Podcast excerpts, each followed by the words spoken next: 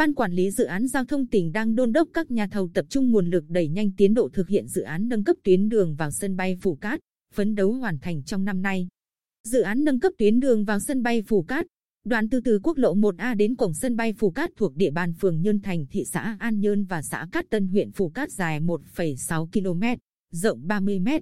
Với tổng mức đầu tư gần 270 tỷ đồng, khởi công từ tháng 6 năm 2020 và dự kiến hoàn thành vào cuối năm 2020.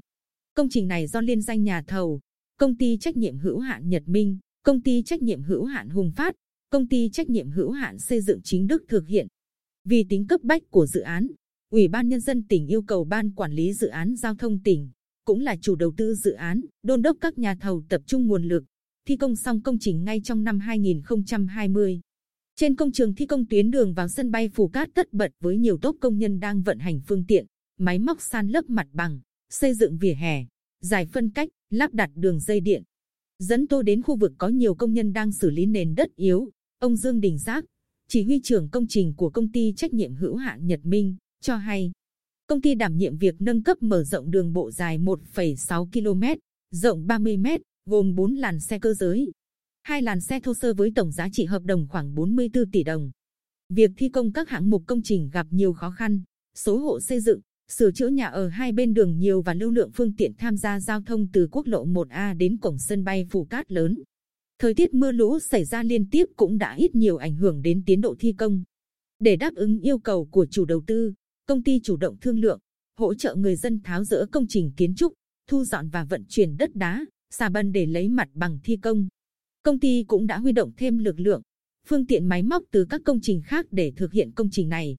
Đến nay đã cơ bản hoàn thành việc nâng cấp, mở rộng và cấp phối đá răm 1,45 km đường, chờ trời nắng sẽ thảm nhựa.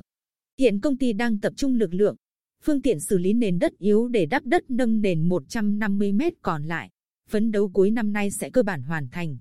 Gói thầu di rời hạ tầng kỹ thuật và đầu tư xây dựng mới hệ thống điện, cáp quang, đường ống dẫn nước sinh hoạt dọc theo tuyến đường nói trên cũng được công ty trách nhiệm hữu hạn Hùng Phát. Công ty trách nhiệm hữu hạn xây dựng chính Đức thực hiện đạt trên 80% khối lượng công việc. Ông Văn Tấn Lợi,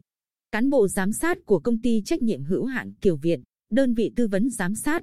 đánh giá các nhà thầu nỗ lực khắc phục khó khăn, đảm bảo tiến độ, chất lượng công trình theo hồ sơ, thiết kế đã được phê duyệt. Quá trình thi công, các đơn vị cũng đảm bảo an toàn giao thông và an toàn lao động trên công trường. Với tiến độ như hiện nay, trong vài ngày nữa, các hạng mục công trình sẽ hoàn thành, đảm bảo thông tuyến. Ông Nguyễn Ngọc Sơn, Phó Giám đốc Ban Quản lý Dự án Giao thông tỉnh, cho hay, phần lớn các phần việc khó, có giá trị lớn đều đã được các nhà thầu thực hiện tốt. Để công trình hoàn thành đúng kế hoạch, chúng tôi tiếp tục phối hợp với Ban Giải phóng mặt bằng tỉnh, chính quyền địa phương vận động các hộ dân di rời bốn ngôi mộ nằm trong phạm vi hành lang tuyến đường để lấy mặt bằng thi công. Yêu cầu các nhà thầu huy động thêm công nhân, phương tiện máy móc, vật liệu tại công trường, đẩy nhanh tiến độ thi công. Công ty trách nhiệm hữu hạn Kiều Việt tăng cường công tác kiểm tra, giám sát tiến độ, kỹ thuật, chất lượng công trình,